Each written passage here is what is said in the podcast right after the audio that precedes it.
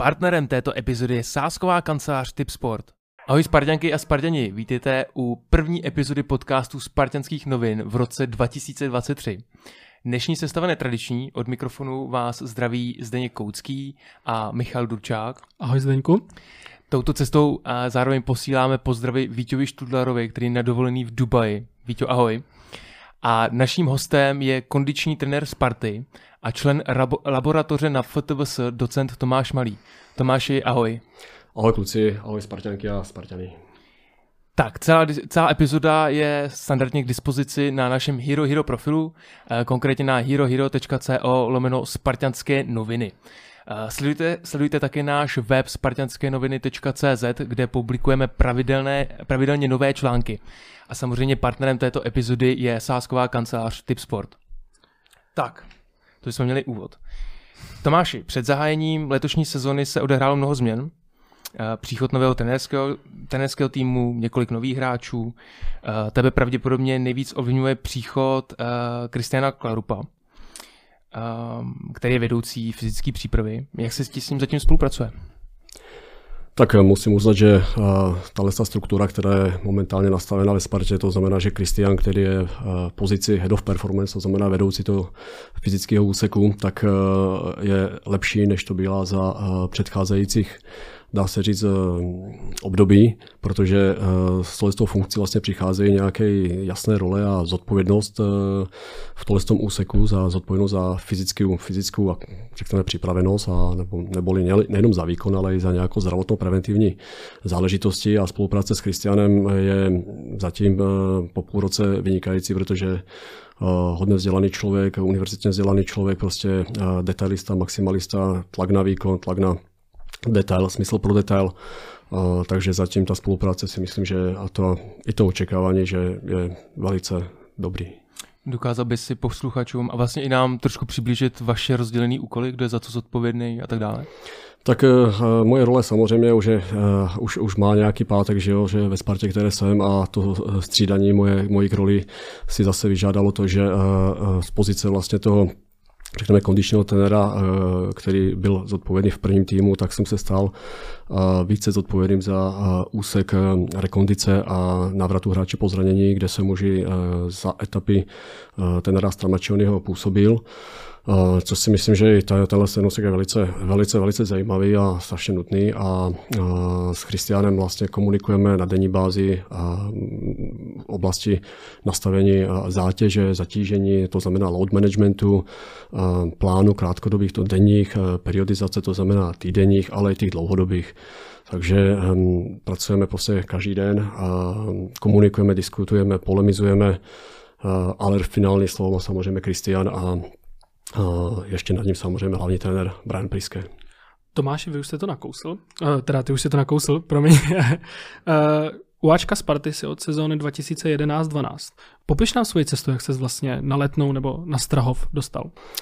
No, cesta byla uh, trošku si myslím si, že nechci říct, že náhodná, ale uh, já jsem působil um, před mojím nástupem do Sparty uh, v roli kondičního tenera na úseku mládeže eh, fotbalové asociace České republiky, kde jsem spolupracoval s tenerem, jak je eh, pan Caplár, eh, pak Aleš Čvančara a v podstatě, kde byla nějaká, nějaká možnost vlastně toho, toho turnaje na reprezentační úrovni, tak jsem byl povolán na krátkodobý srazy. A pamatuju si, když vlastně ta devatenáctka, která udělala který z kterou jsme, vlastně jsem byl součástí a udělala stříbro na mistrovství Evropy v Bukurešti. Z našich hráčů tam vlastně byli ještě eh, Ladislav Krejčí starší, Jakub Brabec, tenkrát Somář přikryl, tak eh, vlastně s tou partiou jsem vlastně byl, absolvoval celý, celou tu přípravu a turnaj a po tohle turnaji eh, vlastně pak přišla nabídka v zimním období od uh, trenéra Jaroslava Hřebíka a od té doby jsem vlastně ve Spartě. Eh, Tomáš, už je to přece jen jako 10 let. Můžeš trochu bilancovat, eh, co se změnilo za tu dobu? Jak se za těch jakoby 10 let, fotbal se strašně změnil, eh, jak se změnil i tenhle ten úsek, fyzické přípravy, rekondice, můžeš to nějak jako popsat trošku laicky? No, je to Velice dobrá otázka. Je to velice dynamický prostředí, eh, zpřesňuje se to, vlastně vyžaduje si tenhle ten úsek eh, už čím dál více specialistů. Je tlak samozřejmě na výkon, je tlak na dynamiku, je tlak na, na vytrvalost, nějakou jak mi, rezilienci, to znamená odolnost tohle toho hráče. Když se zeptali Sira Alesa Fergasna, který vlastně podobnou otázku dostal, bilancoval, co se nejvíc změnilo v etape toho vrcholového sportu ve fotbale v Anglii, tak říkal, že ten úsek ty sportovní medicíny, který vlastně umožňuje tým hráčům být lépe nastavený, odolnější a zkrátka vracet se rychleji po zranění. Takže mm, samozřejmě zasáhly nás výrazné technologie, datová analytika, monitorování hráčů, tak eh, to jsou všechny aspekty, které za posledních eh, těch deset let eh, jsme dostávali do Sparty. Pamatuju si, v roce 2014 jsme vlastně byli první, kdy, který jsme implementovali GPS systém na hráče, takže eh, opravdu, že je to už 8-9 let, kde monitorujeme ty hráče, kteří dostávali jako ten tracking individuální.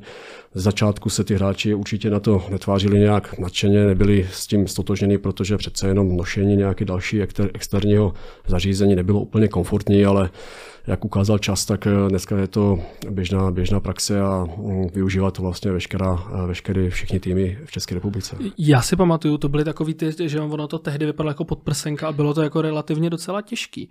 Eh, úplně otázka mimo. Mě by zajímalo, jestli třeba za těch 8-9 let, co už to používáte, máte třeba nějaký archiv s datama, s kterými se jako dá nějak kontinuálně pracovat? Tak eh, rozdělil bych to na první a druhou takovou odpověď. A první, že je relativně těžký, všechno se v tom světě miniaturizuje, včetně, já nevím, mobilních telefonů a tak dále. Takže když jsem byl v Americe, tak už se viděl, že podobné zařízení se už lepí i za ucho. Je to vlastně jedna sebou akcelerometr a nějaký GPS modul. V září, když jsem mluvil s lidma z Technické univerzity z Míchova, tak eh, to jsou mimochodem lidé, kteří vlastně vymysleli čip do míče, na kterým se hrála vlastně mistrovství světa, kde jsme dneska sledovali prudkost a tak dále. Takže začíná se to ubírat tím směrem. Oni jsou blízko před eh, patentovaním systému, který vlastně se bude monitorovat trackingovat, se bude trackovat hráč z dronu.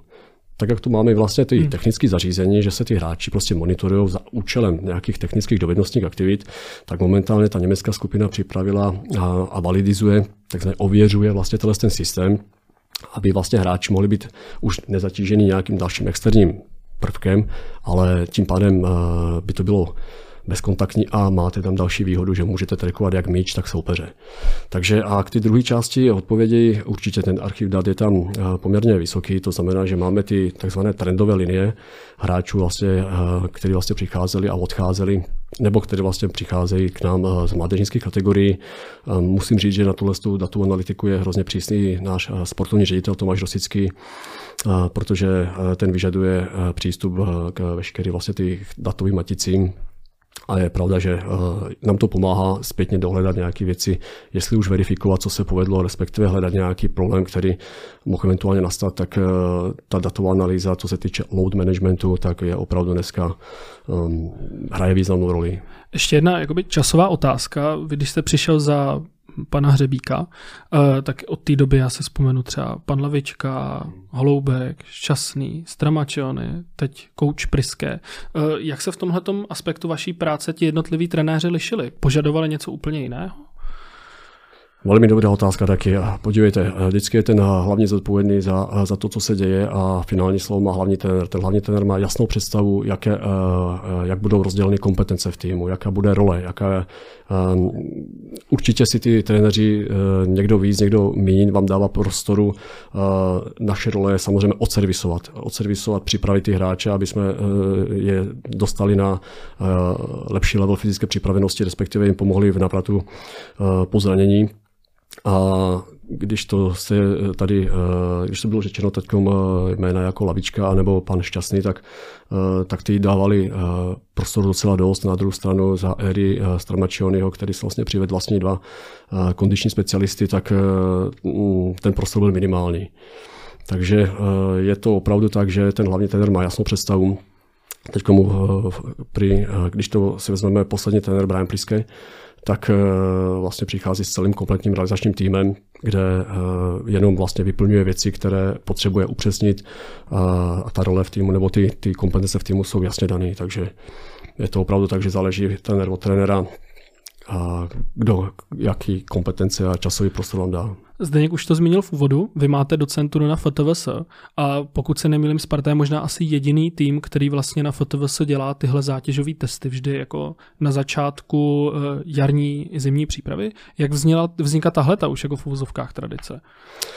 No a upřesním, tak eh, vlastně zátěžové testy, které se realizují na Fakultě tělesné výchovy a sportu, tak eh, nedělá jenom mm-hmm. Sparta Praha, ale byla to dneska půlka nejvyšší ligy. Hmm. Včera třeba tam byly Teplice, mluvil jsem s Jirkou Jarošíkem, dokonce nejenom první týmy, ale jsou to i B týmy, jsou to i mládežnické kategorie. Tahle to ani neboli tradice. Já jsem vlastně naskočil do vlaku, který už byl rozběhlý, protože zakladatelem vlastně byl profesor zátěžové fyziologie, profesor Václav Bunc. Takže je to opravdu už eh, historie možná 20 let, ale je pravda, že eh, absolvujeme zátěžové testy na fakultě na Karlově univerzitě dvakrát ročně, vždycky je to pořád je to na začátku přípravního období, kde ty testy mají uh, jednak vlastně význam uh, ověřit aktuální stav připravenosti hráče, to znamená uh, zejména z hlediska výkonnostní a pak se hledají tzv. prediktory, což jsou vlastně nějaké, nějaké parametry, které by mohly být limitujícím pro toho hráče, a to už z hlediska třeba toho výkonu nebo z hlediska nějakých preventivních zdravotních potíží. Uh, takže opravdu od roku, roku 2012, když jsem nastoupil, tak, eh, tak ty testy postupujeme pravidelně až na výjimku, když to vlastně byla covidová situace, tak eh, z těch důvodů tam byla nějaká absence.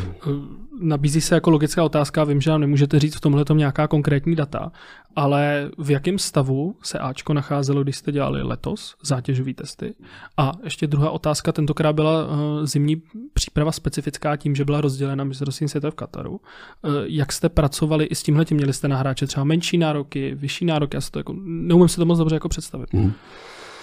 Takže uh, pravda, tak, taková ta chronologie je to trošku uh, zvláštní, protože nikdo s tím nepočítal. Bavil jsem se i s ostatníma kondičníma tenerama v naší nejvyšší soutěži a to, co vlastně nás eh, potkalo letos, mám na mysli mistrovství světa v Kataru, tak je to prvníkrát, kde vlastně to časování a plánování nemá nikdo ověřený, takže nikdo nemá ten patent, co je teda vlastně nejlepší. My jsme se v realizáku rozhodli pro nějaký model. Ten model vlastně byl, že se dohrala ta soutěž 19. ještě byl odehraný um, zápas na baníku pohárovej. Ehm, na, na další den vlastně byl takzvaný check-out, to znamená nějaký medical check vlastně hráčů, aby jsme se ujistili, že každý hráč odchází na a krátký volno, to znamená 10 dní, ehm, obdrželi individuální programy z hlediska hrácké vytíženosti a kdokoliv odhrál a z hlediska individuálních eh, nějakých herních eh, požadavků, eh, hráckých postů, takže běžecký ehm, programy. Následně jsme se potkali začátkem že prosince kde jsme absolvovali ty fyzické testy 5. prosince.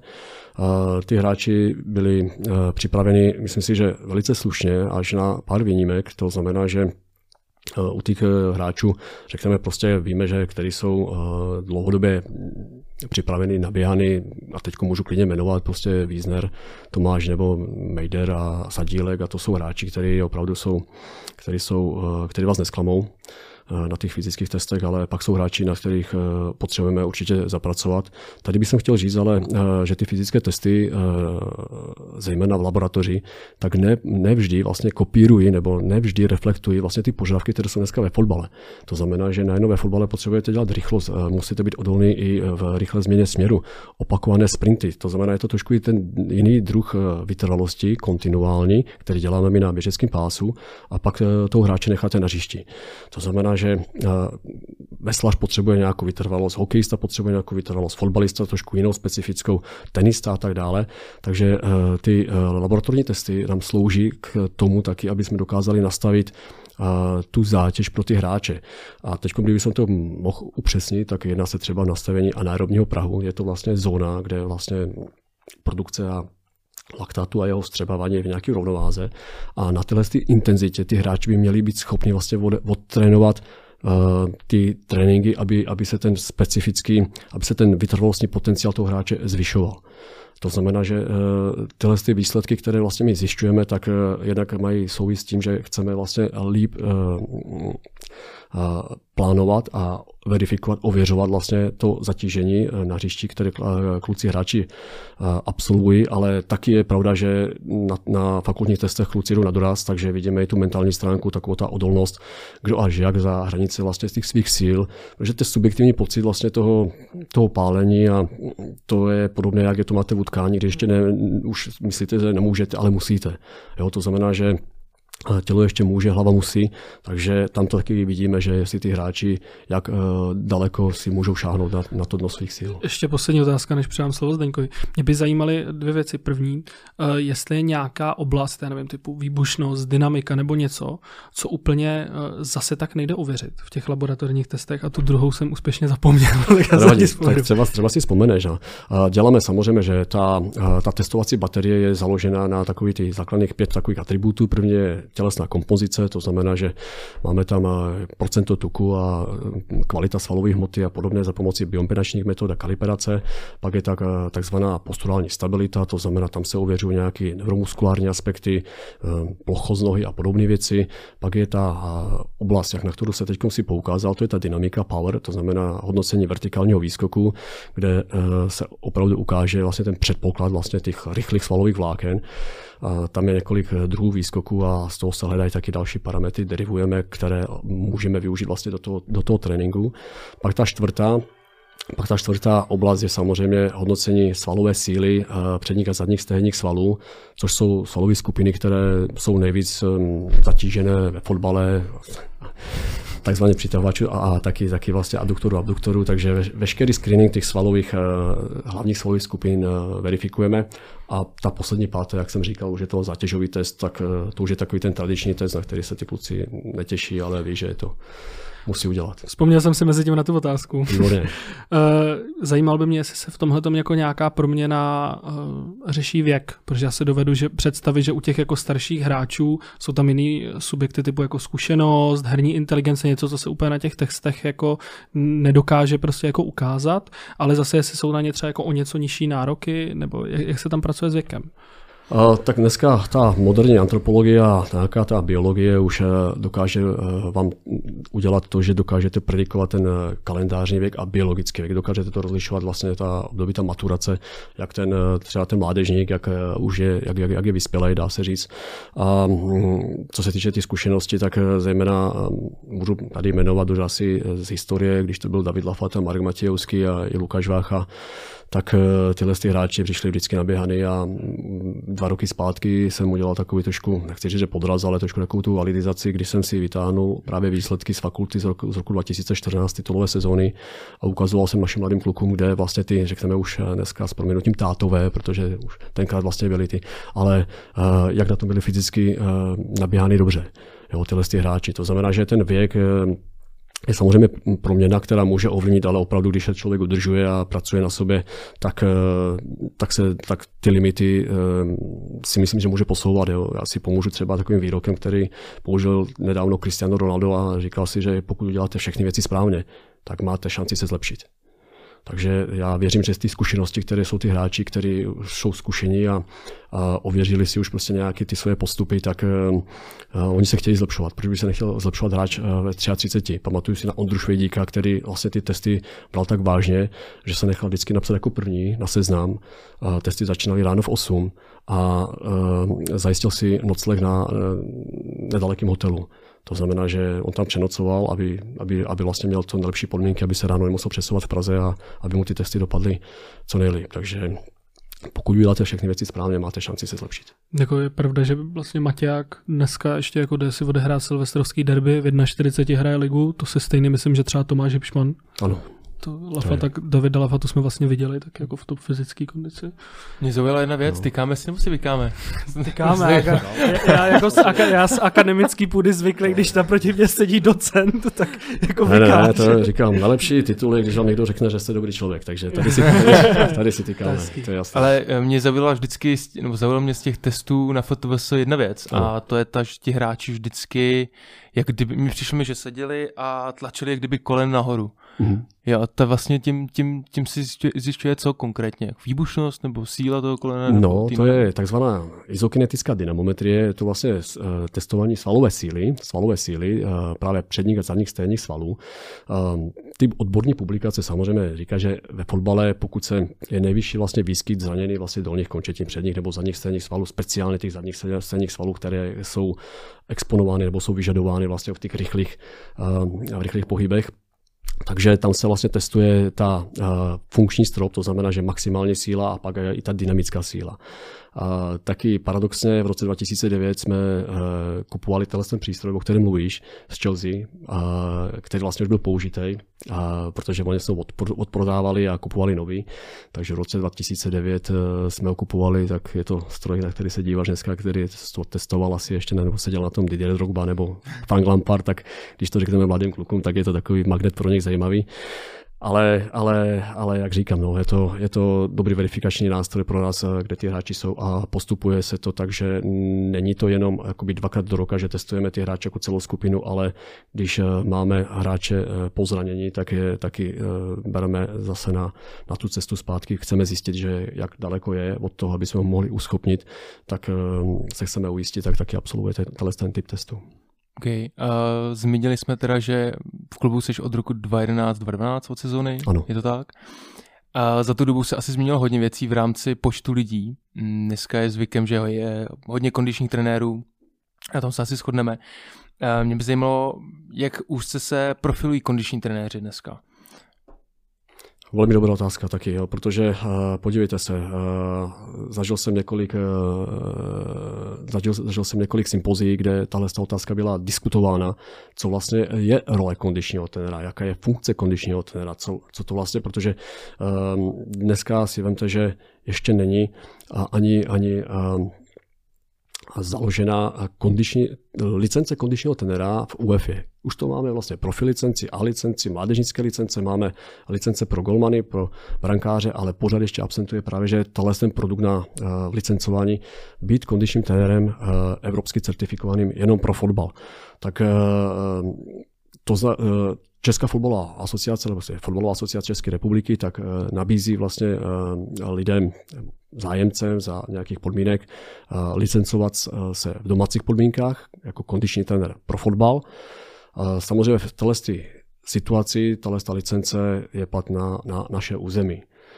Ve světě samozřejmě můžete absolvovat další kurzy, je několik těch frakcí nebo několik těch asociací, nicméně čekáme na to, aby tahle instituce nebo ta akreditace vlastně proběhla. A, jak říkám, no, tak role. Eh, můžete být kondiční trenér, můžete být silový trenér, můžete být atletický trenér, můžete být rehabilitační trenér, můžete být vlastně specialista s využitím vlastně nějakých eh, fotbalových dovedností, který s využitím kondice, takže těch pojmenování je dneska opravdu uh, hodně ta škála je široká, prolinají se a je těžko vlastně dneska vymezit jenom jeden termín, co vlastně ten kondiční trenér ve skutečnosti je. Já mám otázku ještě ohledně těchto těch, takže dneska se to dělá, takže se to fakticky, a teď to jako nechci vůbec jako zhazovat, jako supluje normálně akademickýma titulama. Když jsme se bavili, že i Christian Klarub má jako univerzitní vzdělání, což je jasný u sportovní medicíny, ale vzhledem k tomu, že chybí tyhle ty licence, tak se pak, když by člověk třeba poslal jako životopis a tak dále, tak by se hleděl na akademické vzdělání. To záleží vlastně na člověku, který vás bude vybírat. Jo? Uh-huh. Aby jsem byl třeba konkrétnější, když tady byl nedávno Václav Polák, tak uh, pracoval, ale měl za sebou nějaký, uh, nějaký, nějaký výčet vlastně těch svých aktivit, který, který, který vlastně ho můžoval tuhle tu profesi vykonávat třeba v úrovni těch silových schopností. Jo, první, co udělal třeba Kristian Kláru, který přicházel na Spartu, tak se nechal vytáhnout životopisy těch lidí. Dneska nemyslím si, že by to bylo to, že máte titul akademický a aby, že je to suplování toho, co vlastně bychom si mohli nastavit, pokud, pokud ty lidi by fungovali a, a fungovalo by to, tak e, myslím, že ne, asi by to šlo ponechat a, a takhle pracovat. Ale ale když se podíváte na ty realizační týmy ve světě, Podívejte se na Liverpool, podívejte se na Arsenal, a jsou to lidi, jak je, já nevím, Tom Alan, jsou to lidi prostě, jak je Jeremy Dupont, jsou to lidi, jako byl Gary Stradwick, to jsou lidi eh, opravdu s, s vysokým vzděláním, dokonce s doktorátem, ale mají pod sebou lidi, to už je to asi oddělení, že jo. Neznamená, že někdo si eh, přečte něco a nebo něco odpublikuje, že automaticky vám dává tu profesi. Já to říkám, že je to jakoby řidičák, že vlastně splníte, vlastně získáte licenci, ale ta praxe si vás najde, ty kluci si vás najdou. Jako mm, to, co zažíváte na denní bázi, to, co zažíváme, to nenajdete v žádných knihách. To je vlastně to je řešení vlastně těch situačních eh, pravd nebo rozhodnutí na denní bázi. Takže možná vám to dává nějaký vyšší vzdělání nebo nějaký vyšší kredit, ale, ale opravdu na ty, na ty denní bázi je opravdu potřeba nutné reagovat, mít ten, ten feeling, někdy být trošku jakoby více, nechci říct kamarád, ale někdy si to vyslechnout, někdy povolit, někdy přitáhnout závit. Nechci říct to alchymie, ale je to opravdu, je to taková práce, kde musíte hodněkrát adjustovat, prostě přizpůsobit se ty situaci. A zejména nejenom k tomu hráči, ale k těm okolnostem, k trenéru, eh, závažnosti utkání. To znamená, že neexistuje dneska asi vysloveně patent, co je a co není dobrý kondiční trenér. Ve Spartě si zažil spoustu trenérů. Jak se, jak se liší jejich, řekněme, přístup k fitness datům? Jo, myslím teď tím, jestli, jestli někdo vnímá víc ty fitness data, že na ně dá, někdo naopak spíš dá na ten svůj pocit. Mm-hmm. Taky velmi dobrý, no. Je to asi, asi velmi krátký čas na to, aby jsme to rozebrali ty všechny trenéry, že jo, tady, protože a, a, ale potkal jsem se s názorem. Můžeme zkusit třeba mhm. Jílka, protože vím, že ten, že ten hodně jako na ty data Taky byl trochu jako měl jiný pozadí, protože byl hrozně dlouho asistent, že jo? Ano, ano, ano, ano. No tak Václav, Václav Jílek, eh, takhle, tak eh, to vlastně začala ta éra, vlastně, když přicházel jakoby hlavní trenér, tak hmm. t, tenkrát vlastně on začal spolupracovat s Benem Ashwortem, takže s Tomášem Rosickým, takže opravdu datová analytika, on na to hodně dbal. Hodně dbal, vyhodnocoval, samozřejmě dával si to do souvislostí, ale je opravdu potřeba pak samozřejmě to osadit i z hlediska nějakých hráčských funkcí, ty nároky.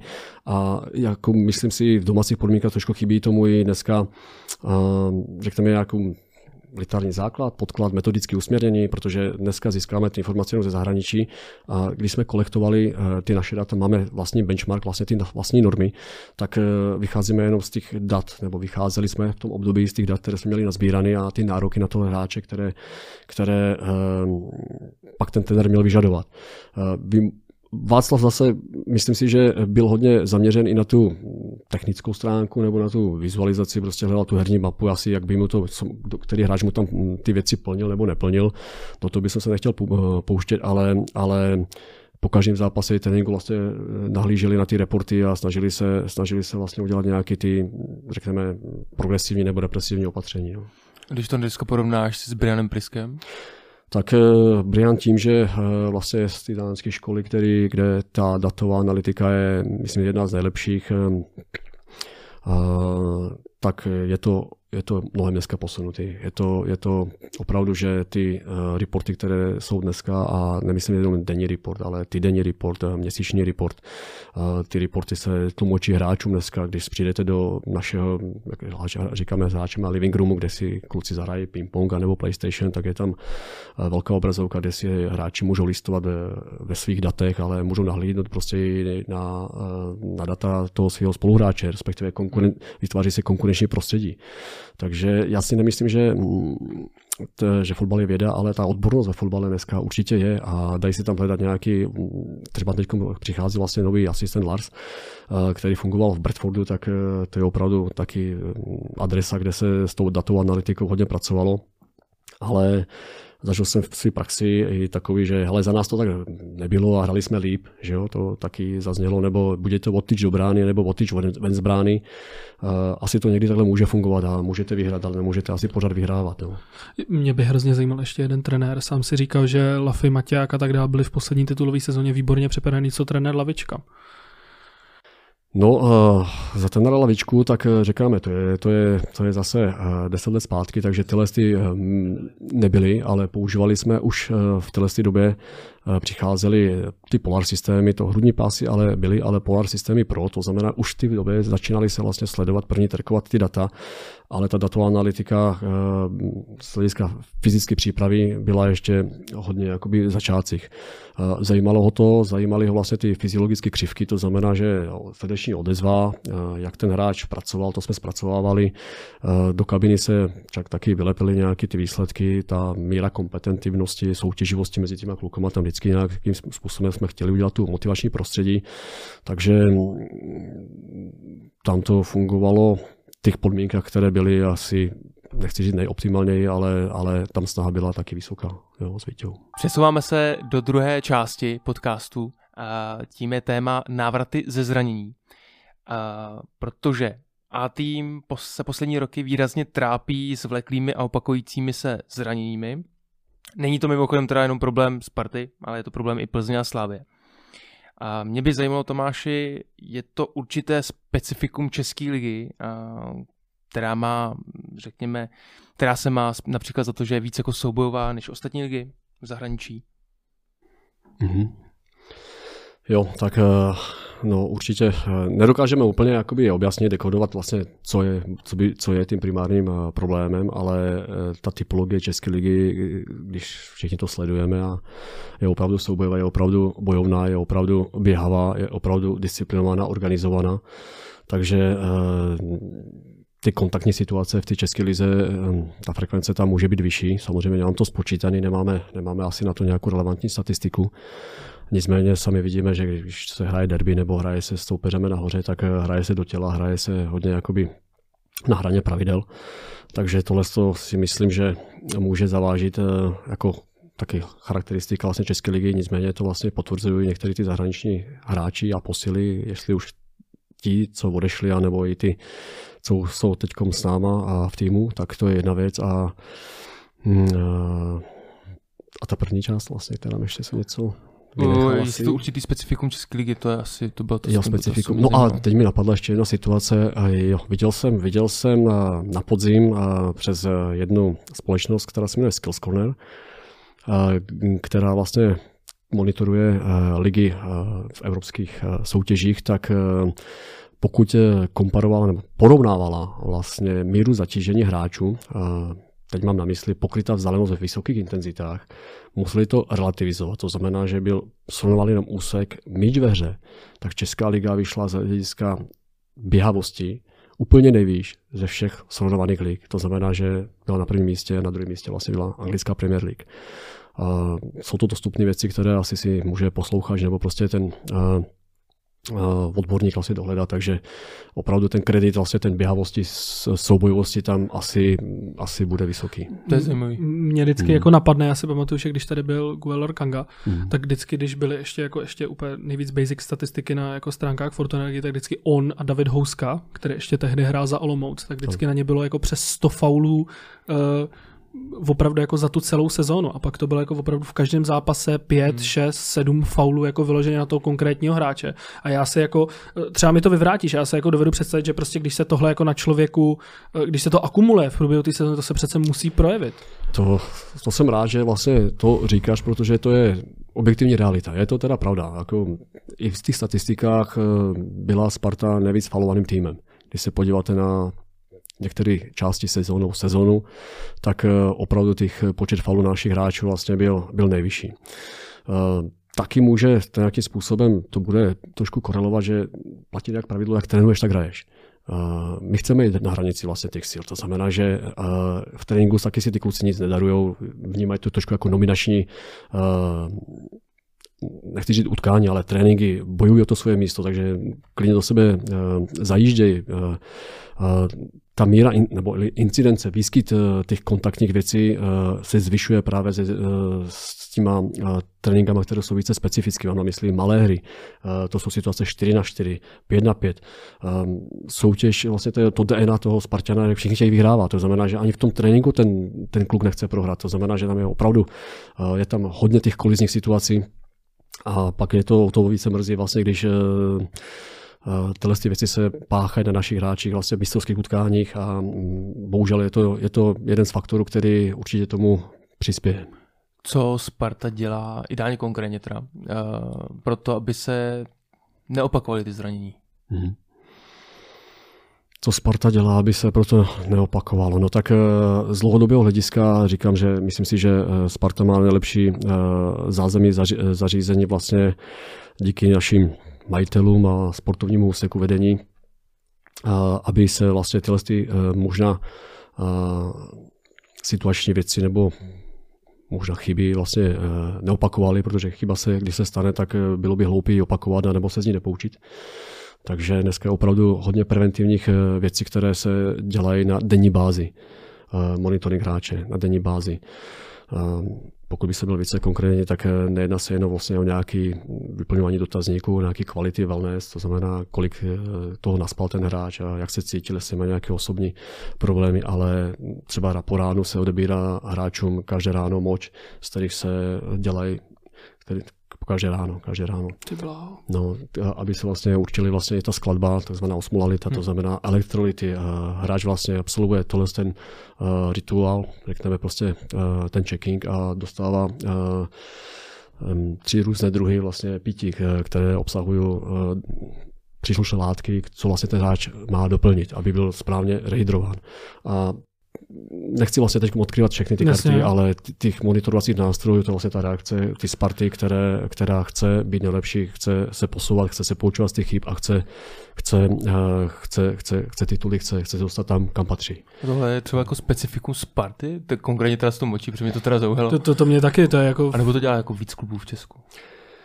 Momentálně nemám žádnou informaci, aby to někdo v Česku ještě realizoval, ale ve světě je to nechci říct, že běžná věc, ale byla se to poměrně často. Já jsem měl vždycky jako představit takový to, jako, kdo to měl jako já na dubbing nejdu nebo něco, jako, mm. ale, ale jako já jsem myslel právě, že to jako třeba u těch atletů a tak dále, že to je opravdu jako jenom nějaký cílený kontroly, ale že se to jako bere až takhle. Jako no samozřejmě, je, je to uh, Moč je samozřejmě ten odpad, odpadní látka z těla člověka, ale v tom se dokážou najít eh, několik zajímavých eh, informací, jestli ten ten organismus je nebo není dobře rejdrovat, to znamená i ta míra únavy, jestli se tam, když se tam propustí nějaké látky, tak může to být už nějaký náběh na nějaký přepětí, přetrénování, overload, tak i tyhle ty věci, a to je, říkám, jenom jedna z málých těch na denní bázi eh, monitorovacích situa- eh, situací, které vlastně vyžadujeme od hráče. Ale máš pravdu, že vlastně ta moč se častokrát používá nebo na detekci dopingu. Eh, my tohle to neděláme, ale u atletů, u, u cyklistů a, u dalších sportovců je to samozřejmě běžná věc, kde, kde, kde je to vlastně detekce dopingu. Jak to máte s krví? Odebírá se tak nějak pravidelně? No, jedna se, pokud říkáš o krvi, tak to už je invazivní metoda. To znamená, to že to my, to my nemůžeme dělat, nemáme na to kvalifikaci, na to potřebujeme, už bychom potřebovali samozřejmě nějaký biologický možná potvrzení, ale naši hráči jsou monitorovaní dvakrát ročně eh, ve vojenské nemocnici na odběr krve. Včera především vlastně ty testy absolvovali kluci, takže taky budou se nastavovat eh, zejména věci, které můžou to vylepšit toho, toho, toho hráče. Třeba někdo zjistí se, že má nedostatek železa. Železo víme, že eh, zodpovídá taky prostě za přenos kyslíku v hemoglobinu, to znamená, že aby, asi, aby ten člověk a ten hráč aby byl připraven, tak eh, je potřeba vlastně i trošku optimalizovat mu to vnitřní prostředí. Je opravdu to, že kam Sparta, kam se dostala eh, s těma podmínkama, tak to hráči umožňuje nestarat se o ty další okolní věci, protože tomu, tomu ten klub zařídil a může se plně soustředit na svoji práci, na svoji profesní práci a um, stát se lepším, než jsem byl včera. Jo. Bych možná ještě trošku se vrátil k těm FTVS testům, protože mm. jsem si mhm. teď uvědomil, že vy vždycky, to aspoň z těch videí, co jsem koukal, tak uh, vy po tom zátěžovém testu, tak toho hráče hned zkontrolujete přes krev, jestli mm. se nepletu. Mm. To slouží k čemu? Nebo co tam čtete? To je, ty máš pozorný oko, to je dobře. Jo, Já nemám rád tyhle, jak se to na to vždycky přeskočím právě. No nejsi sám, nejsi sám, nejsi sám, jako máme tam taky pár hráčů a asi největší odpůrce je byl Kane Defataj, tak eh, tomu se muselo odebírat několikrát. Ale, ale máš pravdu, tohle je, dívejte se, tak eh, jak jsem říkal, že na těch fyzických testech my chceme toho hráče trošku spoznat, vyscreeningovat ho, sledujeme, co v něm je. My vidíme zvenku, co jak, jak reaguje, ale to tělo má taky nějaký vnitřní prostředí a, a Uh, odobíráme z toho tu, tu, tu krevní uh, složku, sledujeme uh, kyselinu mléčnou nebo sůl, sůl kyseliny mléčné, takzvaný laktát. A je to vlastně látka, která vlastně vám ukazuje, jak ten sportovec se svým způsobem vydal To znamená, že pokud my zvyšujeme intenzitu vlastně toho běhu na tom běhátku, tak ta, ta hladina úroveň laktátu se taky zvyšuje. On, když vlastně dosáhne svůj nějaký potenciálně nejvyšší bod, tak měl by být na těch nejvyšších hodnotách, ale pokud ty hráči, ta variabilita tam je je rozdílná, tak víme, že tenhle ten hráč má ještě v sobě větší potenciál. Má potenciál, mohl se jinými slovy více vydat. My chceme vidět člověka nebo hráče, který jede opravdu na hranu nebo lehce za hranu těch svých možností, eh, protože to jsou kontrolované podmínky a my víme, že ten hráč přichází na ty testy čerstvý, odpočatý. Až budou anglické týdny a nebo bude prostě potřeba zabrat eh, zápasy, se dneska vidíte v anglické lize, rozhodují v závěrečných minutách utkání, tak je opravdu vidět, že když vám něco nejde třeba fotbalově, tak je, můžete to zlomit třeba tou, eh, tou fyzičností nebo tou, tím nastavením a, a ten laktát je právě jedna z těch hodnot, která vlastně vám ukáže objektivně, co se vevnitř toho těla, co se, co se odehrává. Dokázal bys nám říct nějakou vtipnou story eh, s odbíráním krve? No tak eh, vtipná story, no, pro Guelora Kangu to vtipná story nebyla, ale právě na základě těch parametrů tak jsme ho museli poslat opakovaně na ty testy, ještě jednou. Guelor Kanga. A Kanga miloval fotbal, jo, miloval hry, miloval, miloval vyhrávat, ale tyhle ty rutiny věci, to bylo trošku s tím nechci říct, že problém, ale, ale prostě neměl to oblibě. Takže myslel si, že pokud to nějakým způsobem takhle odfláká nebo nevydá se, tak eh, že to budou jenom testy pro testy.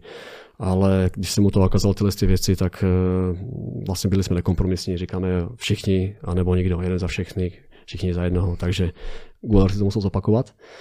Ale jak jsem říkal, ten Kehinde Fataj, ale stalo se to, stalo se to v nemocnici na, na odběrech, ne na, na fakultě, tak eh, ta sestřička, kluci si dokonce, dokonce natáčeli na video, protože věděli, že to je ta prostředí kabiny. Tam, těch situací by to bylo více, ale, ale, ale tak eh, nejdřív mu vlastně samozřejmě zafixovali tu paži, a aby, aby, aby ta žíla vystoupla, tak to už byl první problém. Druhý problém byl ten, že když uviděl jehlu, tak eh, si zakryl oči. Byl, byl přesně já. Byl leže na zádech. No a byli tam naši hráči, kteří ho trošku pozbuzovali, že už to bude, už to bude.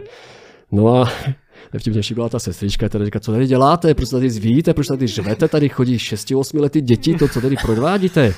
A teď se to snažila tu jehlu zavést.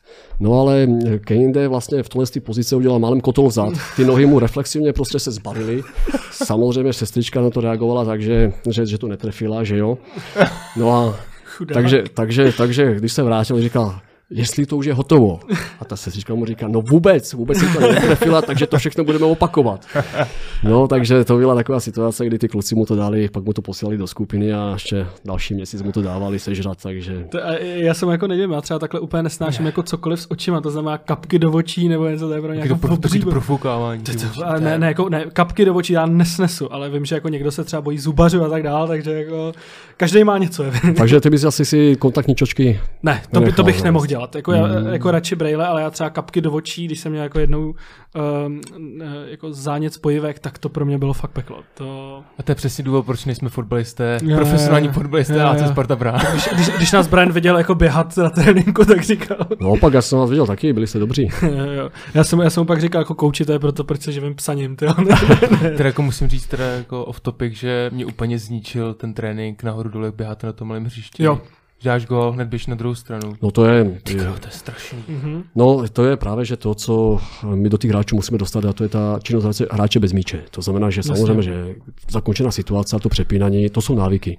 To je, to je spíš to je, to je vědomá věc, že eh, po nějaké situaci, kdy se zakončí, tak ten hráč nesmí vypustit mentálně ten fokus, ale musí být schopen prostě reagovat na to, že už se něco děje na druhé straně. Už mu ten hráč se snaží někam zaběhat. Takže možná se třeba k tomu dostaneme ještě v naší mm. diskuzi, ale právě opravdu teď pod Brianem Priskem, tak eh, řekněme, tenhle ten coaching, vlastně tahle adresná, řekněme, kritika, rada nebo informace v tom tréninku je úplně detailná, je frekventovaná. A nejen od něho, ale vlastně od celého relačního týmu.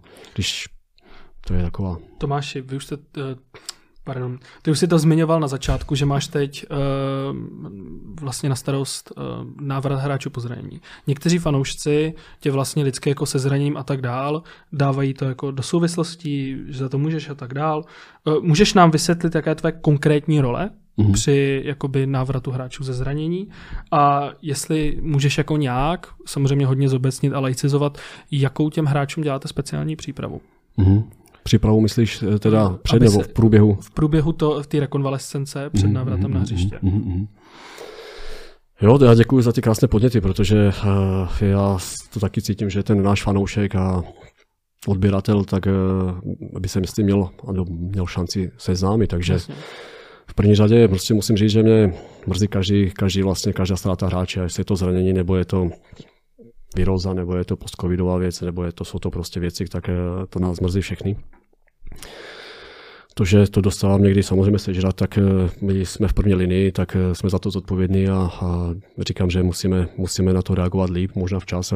Víte, jak to je, eh, je to sportovní medicína nechci zabíhat do detailu, ale, ale hm, častokrát vlastně musíte jít i s tím rizikem, jestli to ten hráč zvládne, nezvládne. Častokrát je to i to, že ten hráč může být pod smlouvou, cítí, že potřebuje hrát, že je tam tlačí na něho nějaký konkurent na jeho pozici.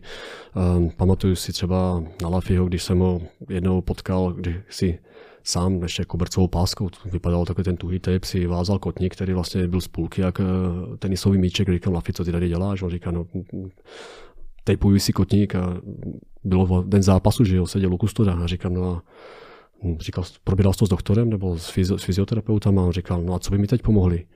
Takže nastihnul si kopačku, zavázal si to a šel hrát a dával gól.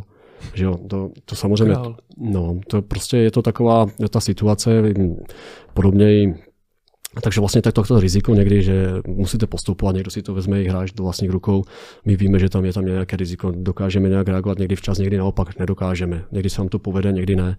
Možná ta novější taková ta informace nebo takový včasnější, včasnější taky krásný příklad, když byl Bořek Dočkal ještě a měl prostě natažený hamstring, ty se vlastně gradujou, to znamená stupeň 0, 1, 2, 3, to vlastně on měl takovou tu jedničku, to znamená, že to je z hlediska nějakých podkladů, které jsou publikovány návratu do, zpátky do, do zápasu, tak to může trvat 14 dní.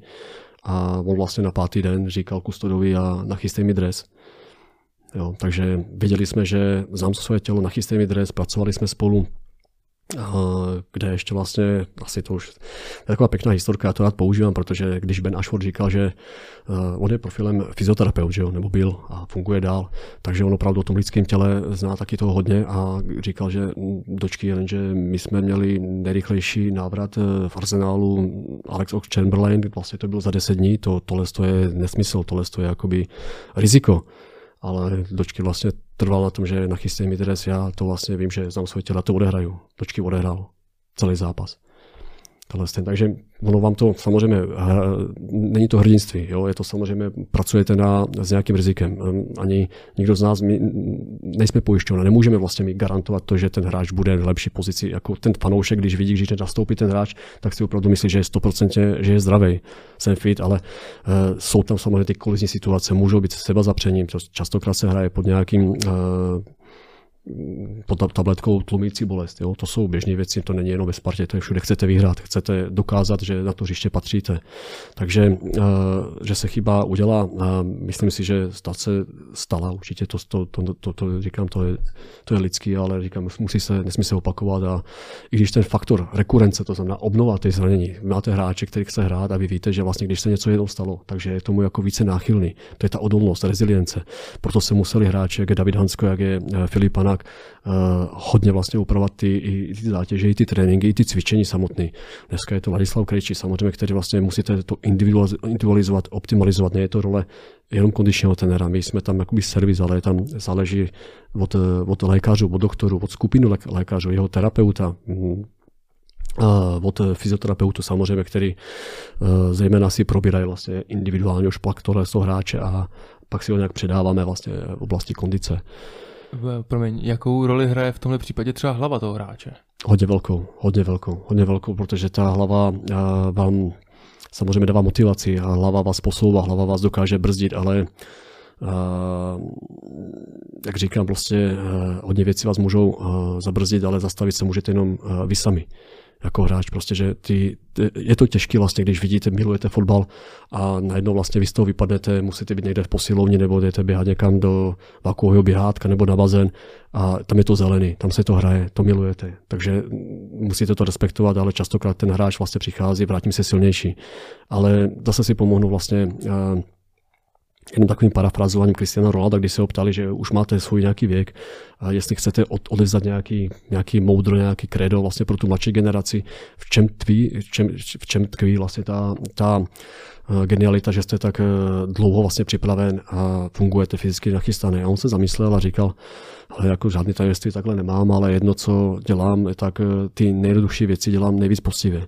Dávám největší důraz právě na to, aby, aby ty nejjednodušší věci byly strašně dobře provedeny vzpomínám si zase, když se vrátil Tomáš Rosický z Arsenálu a vytvořil dvojku s Davidem Lafatou, tak eh, opravdu, když si jenom přihrávali míč, tak byl jeden na druhého sám na sebe teda vlastně naštvaný, kde najednou prostě ten míč podskočil milinou rotaci. Eh, jako vyžadu, kvalitu nabízím, kvalitu vyžaduju. Zmysel pro detail. Takže No, Tomáši, mě by zajímalo, když už si tady nakousl, že vlastně někteří hráči říkají, že znají to svoje tělo líp a tak dále. To znam, třeba z amerických sportů, kde ty kluci často nejdou na operaci, já nevím, v mhm. NFL a mhm. tak dál.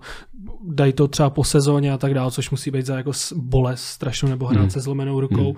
Je opravdu nebo byl nějaký scénář ve Spartě. Nemusíš být samozřejmě konkrétní jméno, kdy už opravdu jako doktor řekl, hele, ty prostě hrát nejdeš, protože tady jako fakt hrozí průšvih. No, Což je jako pozitivní to. příklad, to nemá jo, být jo, jako negativní, jo, že jo, by do toho opravdu šli. Chlapi, stalo se to. No. Je, to, je to tak, že eh, samozřejmě pak je to finální slovo má trenér, který ještě mm-hmm. s ním mluví a, a, a ten hráč má taky do toho co říct, ale doktor vlastně udělal nějaké rozhodnutí. Doktor vlastně skladal přísahu, že jo, vlastně Hippokratou a on vlastně nemůže jít ani za tím, že by ho posunul, aby, aby něco riskoval. Možná tady bude zajímavý pro posluchače, když jsem byl v Skandinávii na jeden uh, seminář vlastně uh, Dánské fotbalové asociaci, tak vystupoval tam uh, Jan uh, Extrant, což je vlastně by, on je šéf, šéf Medical Group UEFE, nebo byl tenkrát, a říkal konkrétní příklad z Realu Madrid taky nebyl, nejmenoval, ale říkal situaci a dával tam jako problémový úkol pro nás, pro frekventanty, pro posluchače a říkal si, máte tu situaci, nám se to stalo, protože pracoval jako externě pro Real Madrid. Byla tam nějaká, nějaké svalové, svalové potíže hráče a říkal si, že, že teď měli rozhodnout Liga mistrů. A možná to, jestli to dokážou i posluchači si udělat nějaký vlastně rozhodnutí, co by udělali. A otázka na a, doktora. Může hráč XY vlastně absolvovat za tři dny vlastně utkání které se blížily ze mistrů. Doktor říkal na základě skenu z rezonance, respektive z eh, ultra zvuku eh, nedoporučuji. A ptal se fyzioterapeutu, jak je na tom ten hráč. No, u nás zvládnul takové ty cvičení, myslíme si, že eh, je tam ještě nějakým způsobem limita, ale známe toho hráče, chce hrát, je to riziko, ale nebudeme mu bránit.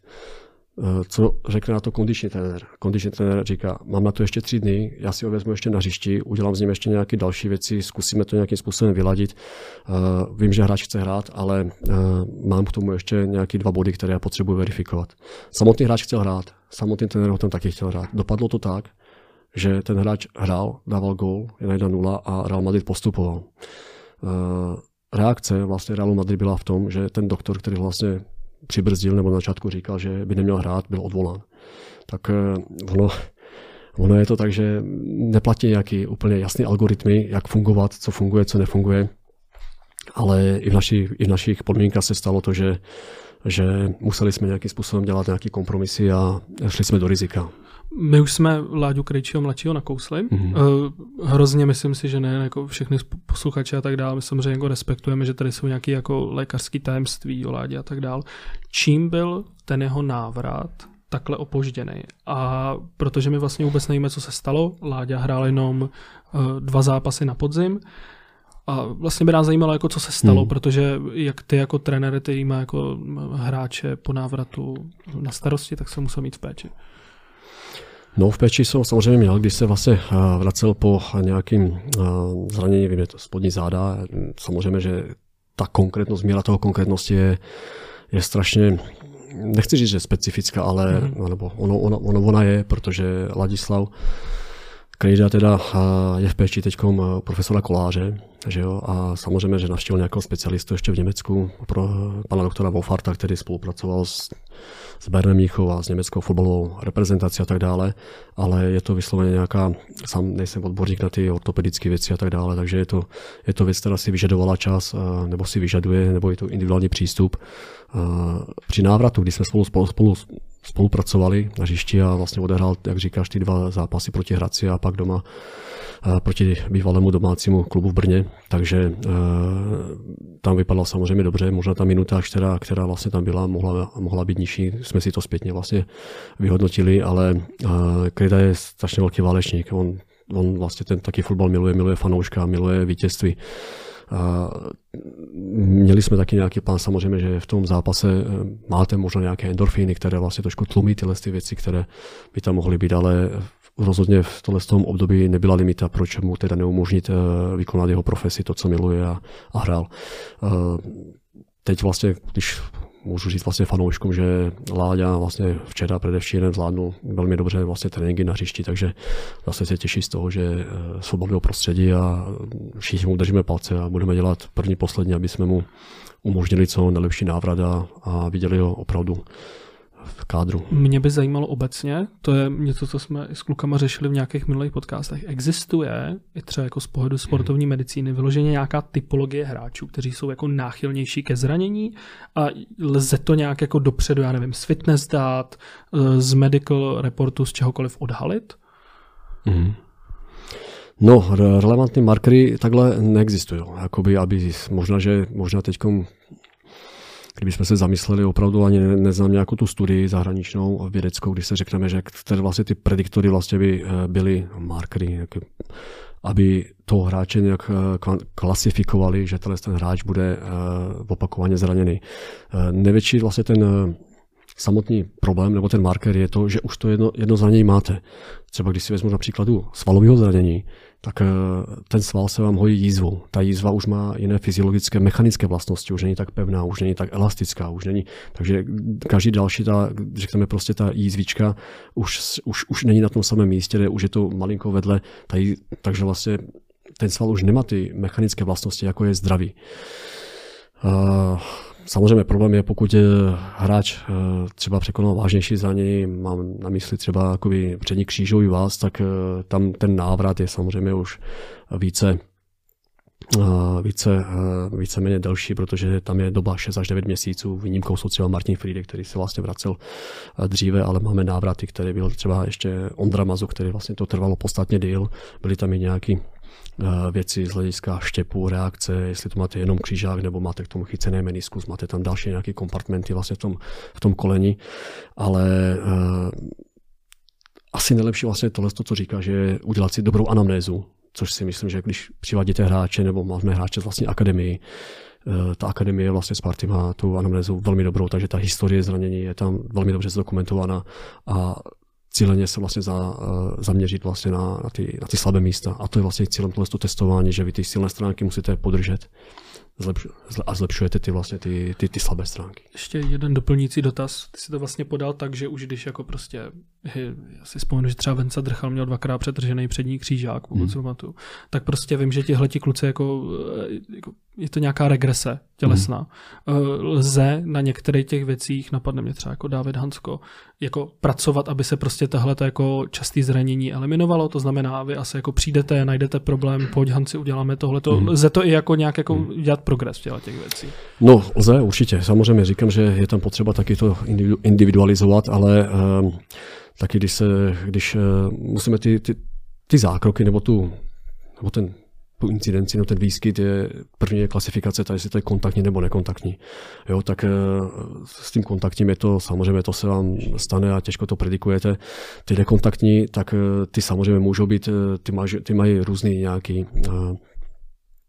řekněme, kritéria nebo vlastně ty body, proč by se to mohlo stát. Může tam být nějaká už před, předtím chycena nějaká část vlastně toho kolena, která uh, ještě nebyla prostě se s nima na nějaký rezonanci a tak dále. Může tam být vlastně nějaké lehce přetížení, mohl předtím dostat nějaký hit, nějaký, nějaký kontuzi, ale ten hráč vlastně hrál ještě dál. Jsou situace a známe z historie, kde až po čase se zjistilo, že třeba má natržený postranní křížní vaz. Protože jak to jsou třeba i ty únavové zlomení a tak dále, třeba tak každý hráč dneska, který hraje, trénuje, tak on cítí, nikdo není vlastně bez nějaké bolesti, jestli je to nějaké chodidlo, kotník nebo prostě nějaké tříslo, nemůžete vlastně, protože se ta, se ta, se ta bolest klasifikuje od 0 do 10. Ty hráči vlastně, když ráno se postaví a říká, ale já tak cítím prostě tříslo a teď mi řekni prostě, které pravé levo, to musí označit na, těch, na takových těch digitálních eh, panáčcích a dávat tu ještě ten stupeň závažnosti 0, 1, 2, 3 pokud, dám, eh, pokud je 0, 0, 0 až, teda, až 10 ta, ta, ta, ta, bolest. Pokud je to jedničková bolest, tak víme, že to je stopová bolest, takový pozůstatek včerejšího tréninku. Pokud je tam čtverka, tak je, musí ten hráč v 8 hodin 15 minut být nejpozději na medical checku ráno na fyzio a, a řeší se, co, co vlastně s tím svalem je. Takže a pak následně přichází ty procedury testování svalové, prostě fyzioterapeutické, aby jsme věděli, jestli ten hráč je uschopněn do plného tréninku nebo do parciálního částečního tréninku, nebo naopak půjde individuálně se mnou, jenom zkusíme si prostě mm, základně nějaké běžecké cvičení, lokomoční cvičení, eh, koordinační cvičení, eh, míč. A když je všechno v pořádku, tak další den ho vlastně integrujeme zpátky do týmu. Ale častokrát se to stává právě, že, a to, jak si říkal například do toho Davida Hanska, Filipa Panáka, tak eh, musíme opravdu upravovat i ty cvičení. Upravovat cvičení znamená, že jak v posilovní mají i, i svý vlastní které vlastně byly doporučeny specialistama, ale i na tom hřišti třeba si může ubrat nějaká série, nebo když už to byl prosinec teď s Filipem Panákem a byla ta omilá trava, bylo vlastně to minus 8 stupňů a tak dále, tak jsme museli nějaké ty věci zohlednit a a ne na žádost Filipa, ale vyhodnotili jsme to, že je to pro jeho zdraví daleko přínosnější, než eh, pokoušet něco na tom hřišti. V očích fanoušků, a přiznám se, že asi i v mých očích se v minulosti několikrát stalo, že se hráč Sparty zranil, odehrál dvě, možná tři utkání a znovu se zranil, nedej bože se to zranění obnovil, vybavím se asi z hlavy Honza Fortelný, Andreas Windheim a David Hansko. A jsme rádi, že se na to můžeme doptat, protože uh, by nás zajímalo, jak vlastně probíhá rekonvalescence. Mm. Jak se vlastně tohle může vlastně stát tomu hráči. Mm. No.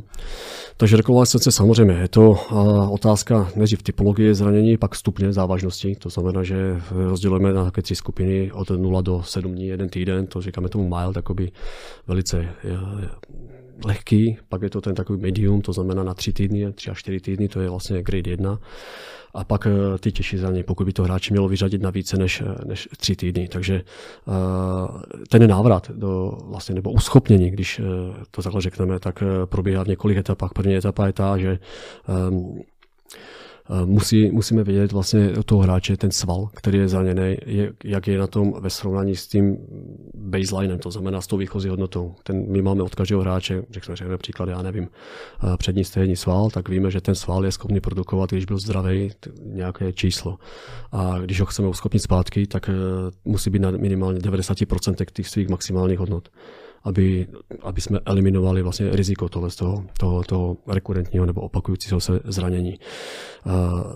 To je vlastně ten první předpoklad na to, aby ten, aby ten hráč vlastně přicházel venku na hřiště a, a, a podstoupil vlastně už ten specifický trénink s týmem. Mimo to vlastně tak samozřejmě, že děláme to, že, že toho hráče vezmeme na ten individuální trénink a, a, a nastavujeme mu vlastně ty, ty základní lokomoční aktivity, běh eh, do rovna, eh, běh se řízenou změnou směru. To znamená, jsou to programové věci. Eh, my víme, že ve, ve fotbale prostě nacházejí se situace, které jsou nepredikovatelné a musí na to reagovat, ale my v tom tréninku v prvním tak hledáme mu takové věci, aby věděl, že od bodu A do bodu B a pak se musí, musí otočit.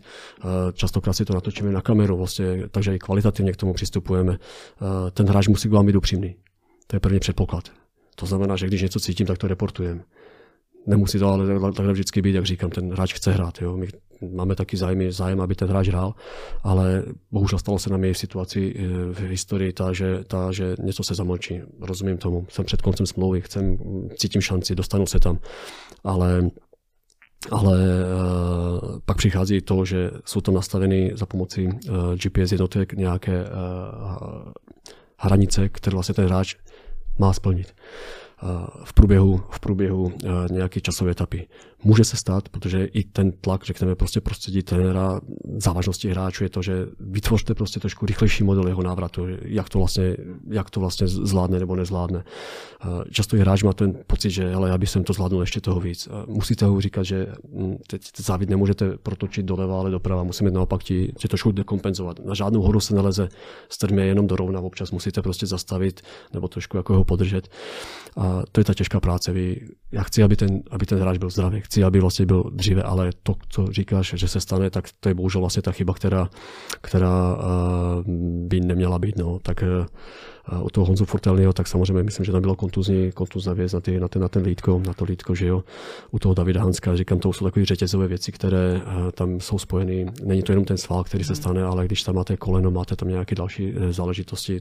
Hanci zase, to je, David je, David je digitální člověk ve smyslu fungování 0-1. To znamená, že když trénuje, trénuje naplno. Jo. To, taky je to problém, že někdy potřebujete podržet 60, 70, 80% ale Hanci byl, je velice inteligentní kluk, samozřejmě, ale je vidět, že neraději vlastně by odehrál ten zápas s tou jednou nohou. Takže to asi máš pravdu. No, tohle je věc, které se do budoucna chceme jednoznačně vyhýbat. Tak, takže, promiň, můžu, mě vlastně jako takže z toho, co nám jako říkáš, je to hmm. často i vlastně o hráčích, kteří jako nějak chtějí, tím na ně nechci házet vinu, hmm, jo, ale to. jako jestli vlastně tak moc chtějí hrát, až vlastně nějak jako proti, na, proti svýmu tělu. Skoro. No, takhle. Uh chtějí, milují. Jako, neznám situaci, kdyby jsme dávali hráče do, do utkání, aniž by ho nechtěl. Hmm. Jo, to je vlastně taková ta situace, že my ho nutíme, tak musíš hrát a on nechce. Spíš naopak. Spíš naopak, jo, stává se to. Což je logicky, je to správně. Chce za Spartu hrát, chci, hmm. jsem tady a, a prostě vydám se. Ale to zase ho neopravňuje, nebo nás nějakým způsobem neomlouvá to, aby jsme uh, my zvyšovali to jeho riziko, když to takhle řeknu. Jasně. My ho musíme pojmenovat, ty, uh, ty rizika jsou nastaveny, jsou pojmenovány a někdo to musí rozhodnout. Jako je, není to tak, že kondičně ten rozhodne, že ty budeš hrát, ale jsem součást toho, toho rozhodovacího procesu, toho algoritmu. Jo, ale uh, je to samozřejmě tak, že pokud víme, že tam obrovské riziko je, tak uh, ho neuschopníme. Jasně. Řekneme, že prostě tam to nemá smysl. Respektive snažíme se mu dát časovou dotaci takovou, aby to tělo, aby to tělo zvládlo. Jak v tréninku, tak v zápasech. No. Já bych se chtěl ještě vrátit tomu uh, Vinajmovi, protože hmm. jestli se nepletu, tak on přišel do Sparty, po chvíli se zranil, pak přestoupil do Šalke na hostování, tam se zranil po čtyřech zápasech. Tam ano. to bylo i takový, že on když přicházel, hmm. tak vím, že někdo vyhrabal, jako že měl chorobopis, že on jako fakticky nikdy neodhrál kompletní hmm. sezónu. Hmm. Jo, a to, hmm. Povídej, Ale ten dotaz, potom vlastně přišel do Sparty, z hostování se vrátil, ale se nepletu, tak jsem zahrál pět minut za Bčko, pak se zranil, no příprava nějaká, pak se zranil, a od té doby jsme ho neviděli. Tak tam jde o to teďko, jak, jestli v tomhle případě může fakt hrát role třeba ta hlava, jo, nebo jestli je to typologií toho hráče jako takového, jo, že řekně, jak se říká, takzvaně skleněnka. No, já jsem to říkal, že je to ta rezilience, ta odolnost, tak eh, Někomu to vlastně může vyhovovat eh, ta Česká liga naopak, ale jak vidíme, že ne všem to sedne a nechci říct, že to vlastně to není chyba Andrase, je to chyba společná, je to chyba ta, že eh, ten chorobopis samozřejmě neznám ještě, to se, to se přiznám, že, že to, co vlastně, to anamnéza, jaká mm. byla předtím, vím, že tam měl nějaké mm, problémy, ale nevím to úplně detailně, to teď si nespomínám, to bychom se musel podívat do, mm. do nějakých záznamových archů, ale je opravdu, že v tomhle případ, který říkáš, tak eh, je, je abnormální tohle je abnormální a zejména tam v jeho případě se jednalo o nějaký rekurentní svalový potíže, takže, takže uh, takhle, když je ale řetěz uh, praskaná, kde je nejslabší oko. Jo, to znamená, že pokud se tam najde slabé místo, tak, uh, což se tam evidentně našlo, tak bohužel to jeho tělo nevydrželo. Vím, že teď ještě asi měsíc, dva zpátky absolvoval ve Španělsku nějakého specialistu vyšetření, který vlastně by mu dokázal dokázal uh, najít nějaký další, eh, řek, řekněme prostě biomarkery, které by mu vlastně pomohly v té jeho kariéře, protože sám Andreas častokrát neví, že čím to bylo způsobené, už nějakým způsobem trénoval, hrál vynikající zápas na Lyonu, když si vzpomínáte, mm. odehrál, že jo, z toho wingbacka vlastně mu to více fungovalo. Jestli to bude i o té hlavě, nevíte, pak teď máte, že máte na těch svých místech konkurenčně, máte tam Honzu Mejdera, máte tam Tomáše Vizera, uh, jestli to bude ta hlava dávat. Myslím si, že zajímavý typologický běžecký skandinávský hráč, ale, ale eh, jak říkáš, ta skleněnka, skleněnka, no je to musíte mít tu odolnost. No. Třeba když se bavím s Radkem Kováček a, a odehrál vlastně celý, celý život na, na pozici číslo 6 a na pozici stopera, tak říkal za celou kariéru neřešil nic, až pak v závěru tu sklonky kariéry tady u nás tu achilovku. A mm, Tomáš Jušman, taky jsme se o tom o něm bavili, že jo, to jsou, to jsou lidi, kteří určitě se nevyhýbají, nejdou si prostě po eh, ostrý zákrok daleko a vydrží. Takže... To Kováč asi zase, bych byl upřímně, ten hrál zase trošku jiný trochu, etapě, a trochu jiný, fotbal, trochu jiný. Ale je to vlastně jo, jako pravda, jo, že já si to dovedu představit, že jako když jako to, u Windheima to byly vždycky prostě ty hamstringy a tak dále, mm. takový jako v uvozovkách, jako v, v uvozovkách blbosti, jo. Mm. A to jako prostě se nabaluje a vím, mm. že takový hráči byli koreograf v Arsenálu pod jako mm. Wengerem, já nevím, Bakary Saňa a tak dále. A opravdu jako ty stejný a to, když se jako na člověka nabalí, tak to, to už si musí být v hlavě, abych z toho byl třeba nešťastný, když se jako po čtvrtý zraním, po čtvrtý je to stejný. Jo, vlastně je mi to líto. Jo. No to máš rozhodně pravdu, je to, je to tak. No. On vlastně ten svůj, nebo ten, ten projekt, ten, ten svůj typologický fotbalový projekt postavený na, na tom běhání, na tom otevírání prostoru, na těch overlapech, na to nabíhání za obranu a tak dále, o ty ochotě.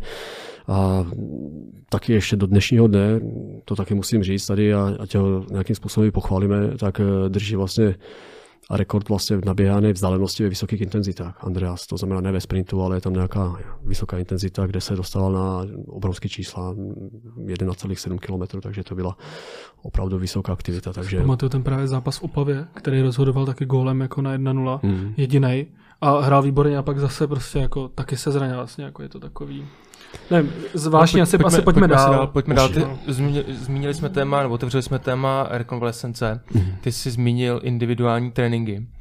A tam se možná trošku blbě, ale zajímalo by mě, co vlastně ve sportě znamená individuální trénink. A v úvozovkách z jakého důvodu ten individuální trénink je. Jestli byste dokázal posluchačům mm-hmm. přiblížit.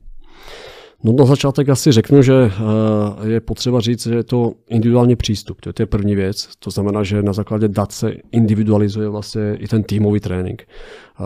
Mám na mysli teď hráčské pozice, vlastně odehraná minutáž, jestli někdo má objemy takový nebo makový za poslední týden, za poslední měsíc.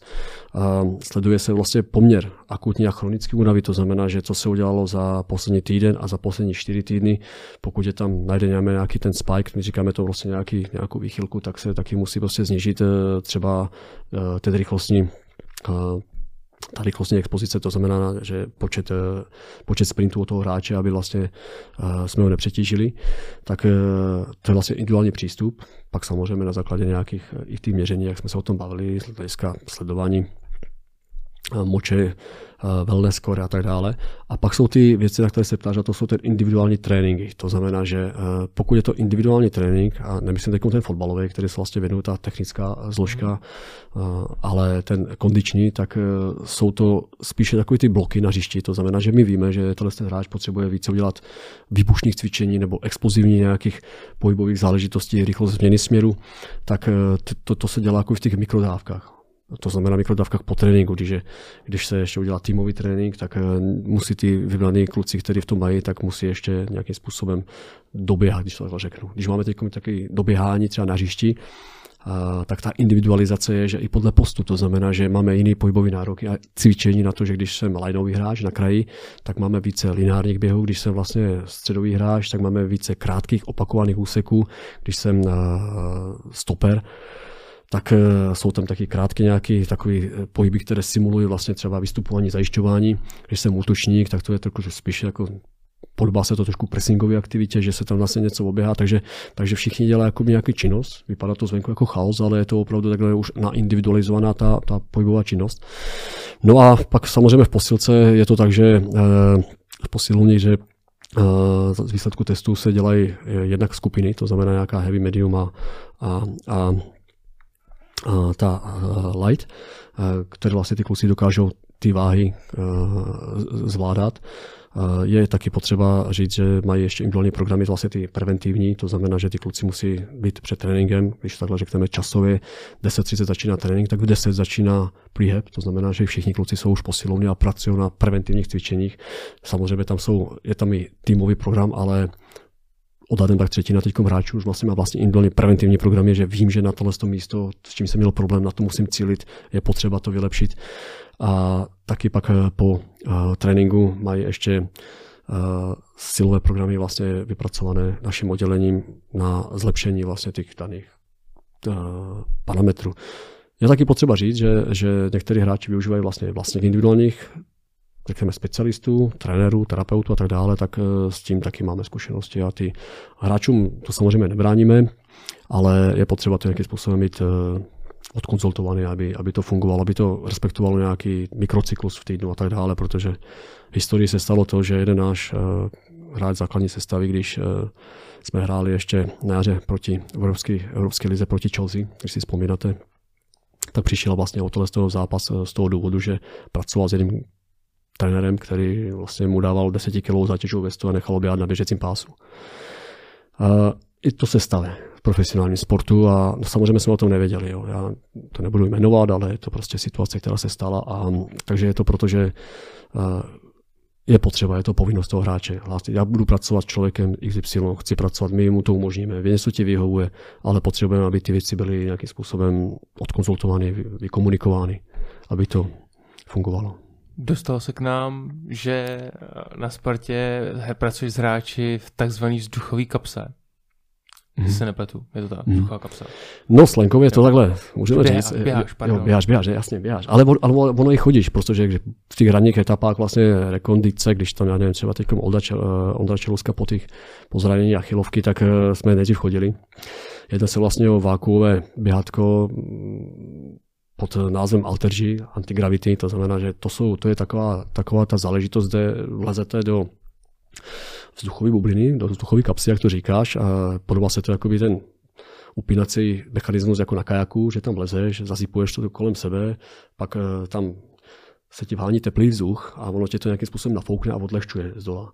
Takže jsme schopni redukovat eh, tvoji tělesnou hmotnost, nastavujeme, aniž vlastně, to, s čím se vlastně redukují neuromuskulární stres, dopady toho hráče třeba po těch achilovkách, když jsme řekli o Ondru, Ondru Čelusku, tak jsme chtěli, aby už začal nějak chodit, aby už začal pomalin, pomalinku běhat, ale najednou nemáš těch svých 100 kg, teda 100% hmotnosti, pardon, ale...